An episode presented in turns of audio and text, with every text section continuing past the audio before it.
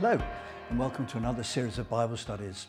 This time we're going back into the Old Testament and we're going to be considering the life and the ministry of the prophet Samuel. You may be thinking to yourself, why are we going back 3,000 years to a prophet who had, whose words are clearly out of date? And why are we going back to texts, to manuscripts which are 3,000 years old? How are they going to help us in our walk with Christ today? Paul said in Romans 15, everything that was written in the past was written to teach us, so that through the endurance taught in the scriptures and the encouragement they provide, we might have hope. So Paul says, yes, go back into the Old Testament. They will teach you, they'll help you to endure, they will encourage you, and they will give you hope. As we will see, in many ways, Samuel was like Jesus. Now, God's chosen people had begun with one man, Abraham, about 4,000 years ago. His family of faith developed into three persons himself, Sarah, and Isaac. They progressed into 12 families, and these 12 families were led by the 12 patriarchs. And those families grew so large that the nation was ultimately consisting of 12 tribes. And from time to time, these tribes had a judge ruling over them. These judges were temporary. There was never a judge over all the nation. They just led a couple or three or four tribes at a time. During those days, the days of the judges, the nation was in a terrible state. There was inter-tribal rivalry. There were chaos and killings of each other. There was idol worship going on and hair raising sexual immorality in the high places and other places.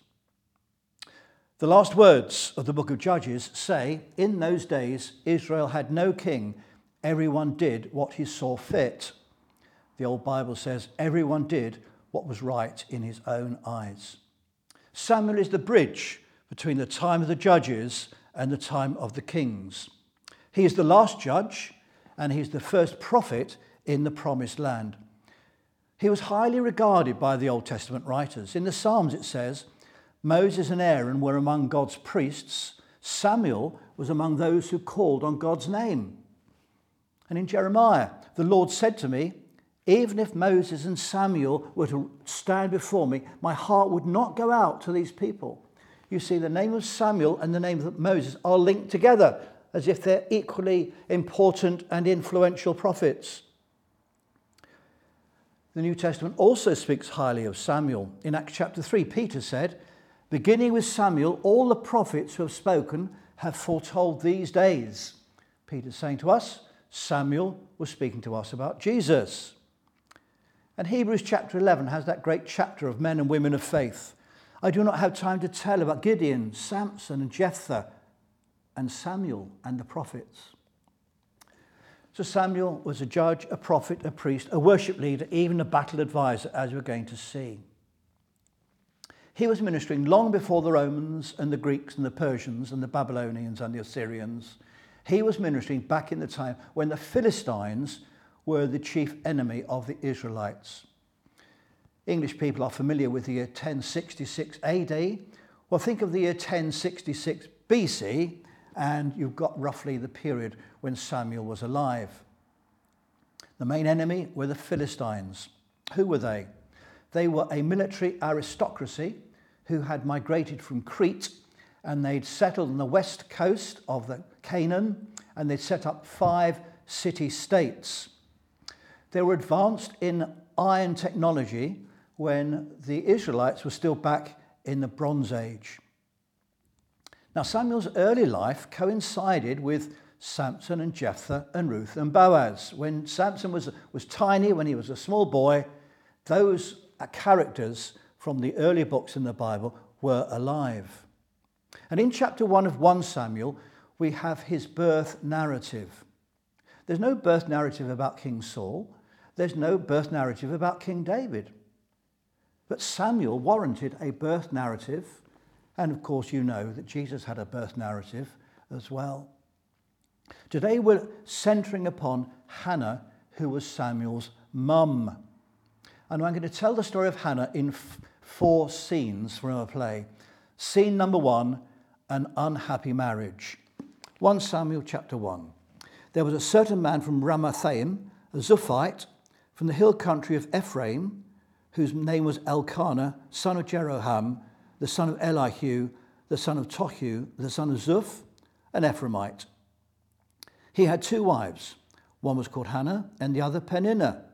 Peninnah had children, but Hannah had none. Year after year, this, this man went up from his town to worship and sacrifice to the Lord Almighty at Shiloh, where Hophni and Phinehas, the two sons of Eli, were priests of the Lord. Whenever the day came for Elkanah to sacrifice, he would give portions of the meat to his wife Peninnah and to all her sons and daughters. But to Hannah, he gave a double portion because he loved her, and the Lord had closed her womb. Because the Lord had closed Hannah's womb, her rival kept provoking her in order to irritate her. This went on year after year. Whenever Hannah went up to the house of the Lord, her rival provoked her till she wept and would not eat. Her husband Elkanah would say to her, Hannah, why are you weeping? Why don't you eat? Why are you downhearted? Don't I mean more to you than ten sons? Elkanah, Samuel's father, was an unknown man from an unknown place. Samuel was born into obscurity. And Elkanah was disappointed because with his wife Hannah, they had had no children to carry on the family name. And so he'd married twice. He married Penina, and this is the job. Penina had babies easily, and soon there was a growing family, but only thanks to Penina. Bigamy in the Old Testament is never endorsed. It's tolerated, but it always leads to trouble. It did in this family group. Think of Abraham with Sarah and Hagar. Think of Jacob with Rachel and Leah. Now, annually, Elkanah and the two wives and the children would go to Shiloh to worship. Shiloh was 20 miles north of Jerusalem, and it's in Ephraim where they lived, so they had a short journey. In Shiloh, the tabernacle was pitched, and it was served by three priests Eli, Hophni, and Phinehas. And for the first time in verse 3 in the Bible, we read about the Lord of hosts, or the Lord Almighty, or Yahweh of hosts, or the God of the angel armies. First time there in verse 3 of this chapter. Now, when worshippers came to the tabernacle to offer sacrifices, there were some sacrifices where the worshipper shared in the meat that was offered. And when this happened, Elkanah used to give Hannah twice as much meat as he gave to Peninnah. He felt sorry for her because the Lord had closed her womb. In Hebrew thinking, in Old Testament thinking, there are no second causes. They ascribe everything to God. If God is almighty, then everything must ultimately have been allowed by God. And so they recognized that this barrenness was due to the Lord's will. Meanwhile, Peninnah, who had multiple babies, was horrid. She was a bitch. She pulled Hannah's leg, she insulted her, she made her feel rotten. And every time they went up to worship at Shiloh, Peninnah made Hannah cry. And Elkanah put his foot in it. Typical bloke. He said, Don't I mean more to you than ten sons? What he should have said was, Darling, don't you mean more to me than ten sons? But typical man, he got his compliment the wrong way round. Scene two at worship in Shiloh, verse 9. Once, when they had finished eating and drinking in Shiloh, Hannah stood up. Now, Eli the priest was sitting on his chair by the doorpost of the Lord's house. In her deep anguish, Hannah prayed to the Lord, weeping bitterly.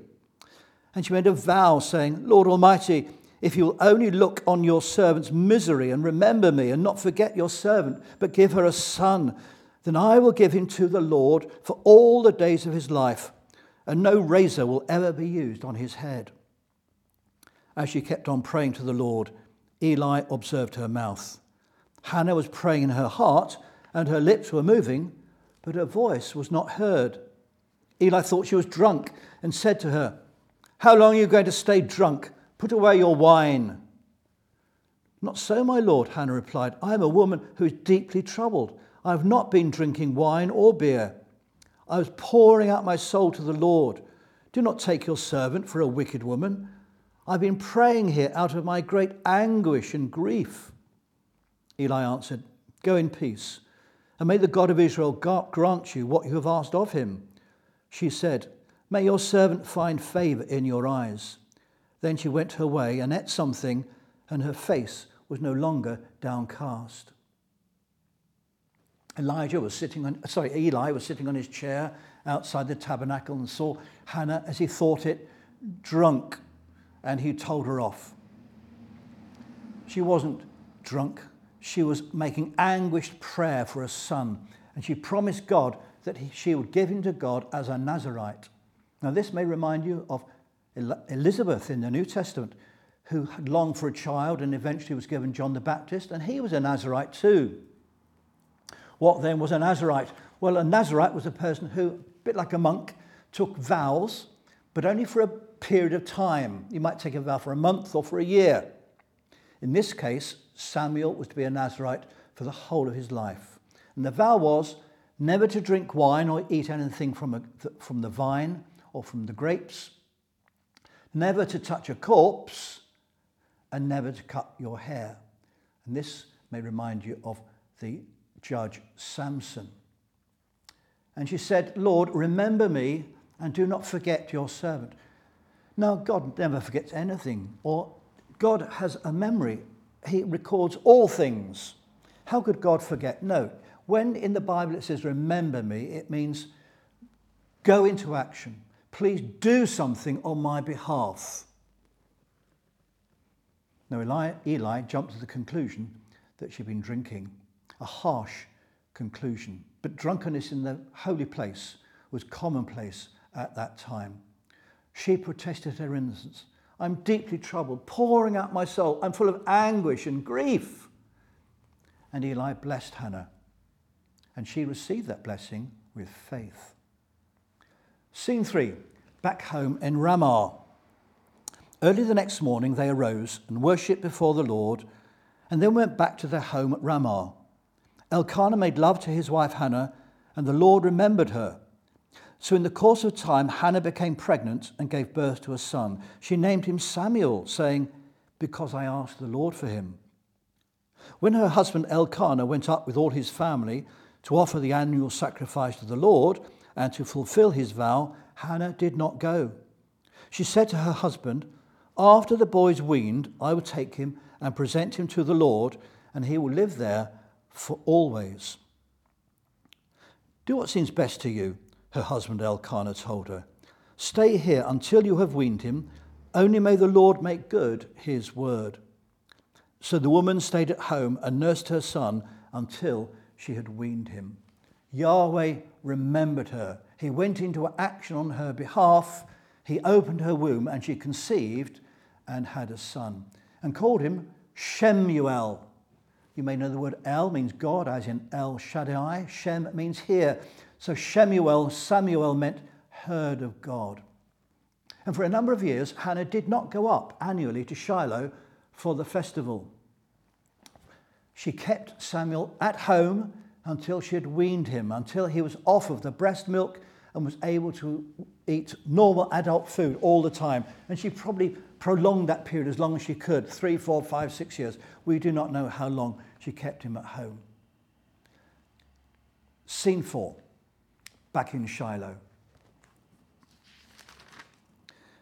After he was weaned, she took the boy with her, young as he was, along with a three year old bull, an ephah of flour, and a skin of wine, and brought him to the house of the Lord at Shiloh.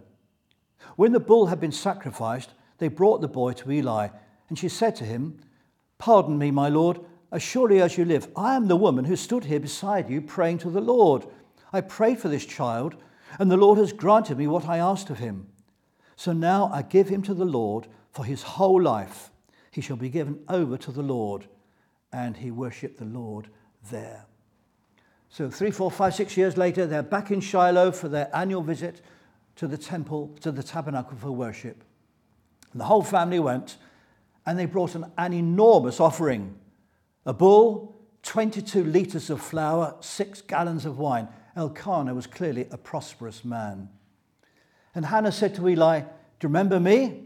I was here some years back and I promised to give to the Lord any child that he gave to me, and I want to give my son Samuel as a gift back to the Lord as a Nazarite. And she left her young son there with Eli. No one was to know that he would become a judge and a priest and a prophet. She was keeping her vow to the Lord. Not often do we as Christians make vows to the Lord. I remember back in the 60s in Baptist churches, if you were baptized, it was customary always to sing the hymn, Oh Jesus, I have promised to serve thee to the end. It's a vow to spend the rest of your life following Jesus. If you got married, you promised to your spouse that you would live with them and love them and be kind to them and care for them for the rest of your mutual lives. Are you keeping your vows, vows you have made to the Lord, as Hannah did? In chapter 2, we have Hannah's prayer. In chapter 1, Hannah's predicament, but in chapter 2, Hannah's prayer. And this prayer is often known as the Magnificat of the Old Testament because it's so similar to the prayer that Mary prayed in Luke chapter 2 when God had given her the baby Messiah. Chapter 2, verse 1 and 2. Hannah prayed and said, My heart rejoices in the Lord. In the Lord my horn is lifted high. My mouth boasts over my enemies, for I delight in your deliverance. There is no one holy like the Lord. There is no one besides you. There is no rock like our God. You think she'd be saying, Oh, hallelujah, thanks for the baby, Lord. No. She praises God for what he is. Yahweh has been her horn, her strength. Think of a rhinoceros charging at you. What will you be frightened of? You'll be frightened of the strength in that horn tearing you to pieces. It's a, it's a familiar simile in the Old Testament speaking of strength. She can boast that God's enemies uh, um, have been put down, that God has delivered her. I, I hope when she said that, she wasn't thinking of Peninnah. Maybe she was. She praises God for his holiness and his uniqueness and his strength and ability. She said, God, you're like a rock. Not the kind of rock you might pick up and throw into my windscreen because of my awful Bible studies. More like the rock of Gibraltar, a rock which is under your feet, which cannot be moved, a rock which is stable and reliable. God, you've been my rock, she says. And then she praises God further in verse 3. Do not keep talking so proudly, or let your mouth speak such arrogance. For the Lord is a God who knows, and by him deeds are weighed. The bows of the warriors are broken, but those who stumbled are armed with strength. Those who are full hire themselves out for food, but those who are hungry are hungry no more. She who was barren has borne seven children, but she who has had many sons pine away. She praises God for turning circumstances upside down. The proud and the arrogant get judged by the Lord, He weighs their deeds. God can defeat well equipped armies and can arm the weak with strength. Those who've had plenty are going away hungry, and those who have had hunger are going away with plenty. God is reversing the natural order of things. God can give a childless woman a complete family, a family of seven. And those who have children will pine away because their sons are going to be dying in battle. God controls life and death. He can even raise people from Sheol. He controls the distribution of wealth and can raise the poorest to the royal family, as indeed he will do in the case of Saul, who was a mere shepherd of donkeys, and David, who was a shepherd of sheep. God, in his sovereignty, can turn society upside down. God can and does reverse human fortunes. God can and does the topsy turvy. And then she praises God because he is unshakable. Verse 9. For the foundations of the earth are the Lord's. On them he has set the world. He will guard the feet of his faithful servants, but the wicked will be silenced in the place of darkness. It is not by strength that one prevails. Those who oppose the Lord will be broken. The Most High will thunder from heaven. The Lord will judge the ends of the earth. He will give strength to his king and exalt the horn of his anointed. The earth is unshakable.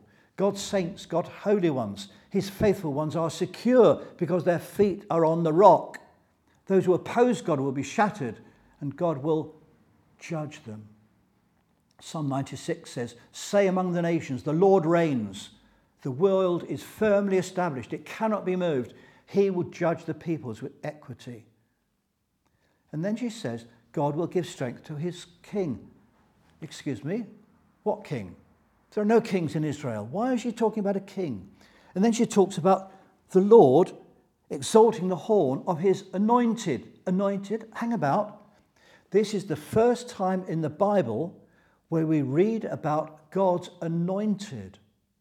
Now, in the short term, God's anointed would be to some degree Saul and to a greater degree David. But in the long term, God's anointed will be the Lord Jesus Christ. Here is Hannah, who knows nothing about what's going to happen in times to come, praising God for his anointed. David was the strongest king Israel ever had. He was faulty, but he never turned to other gods. And you can compare that prayer with Mary's prayer in Luke chapter 2, the Magnificat of the New Testament, and see how both these women praise God for choosing the humble over the exalted. Now, how can these verses help us? What takeaways can there be? Something, to help us to endure, something to encourage us, something to give us some hope. On a trivial level, don't be a bitch. If you're in a position of power over somebody and you can put them down, you can insult them, you can reduce them, you can make them feel like worms with just a few well chosen words, don't do it. That is not Christ like. Jesus never did it, and neither should you or I. Another is that God answers prayer, but he answers prayer slowly and he answers it in his own way. Hannah was prayerful for a baby boy.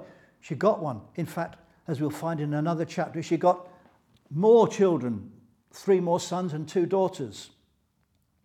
But God answered prayer slowly in her case and in his own way. We have to recognize the sovereignty of God. When we pray, that God is powerful enough to answer our prayers, but he will do so in his own way and in his own time. God disregards social status. He chose a donkey herder and a shepherd of sheep to be the first kings of his people. Not highly exalted people, ordinary working class men. God disregards social status. Working class, middle class, upper class, underclass, it doesn't matter who you are, God takes no account of your social status. Vows made to God should be kept. Hannah kept her vow she dedicated her son to the Lord for the whole of his life. She only saw him once a year. Vows made to God should be kept. Are you and I keeping our baptismal vow to follow Jesus to the end? Are we keeping our marriage vows to be loyal and faithful to our spouses to the end of our marriage? Don't judge people when you don't know all the facts. Eli did this. He judged Hannah and thought she was drunk, insulting her, demeaning her, putting her down.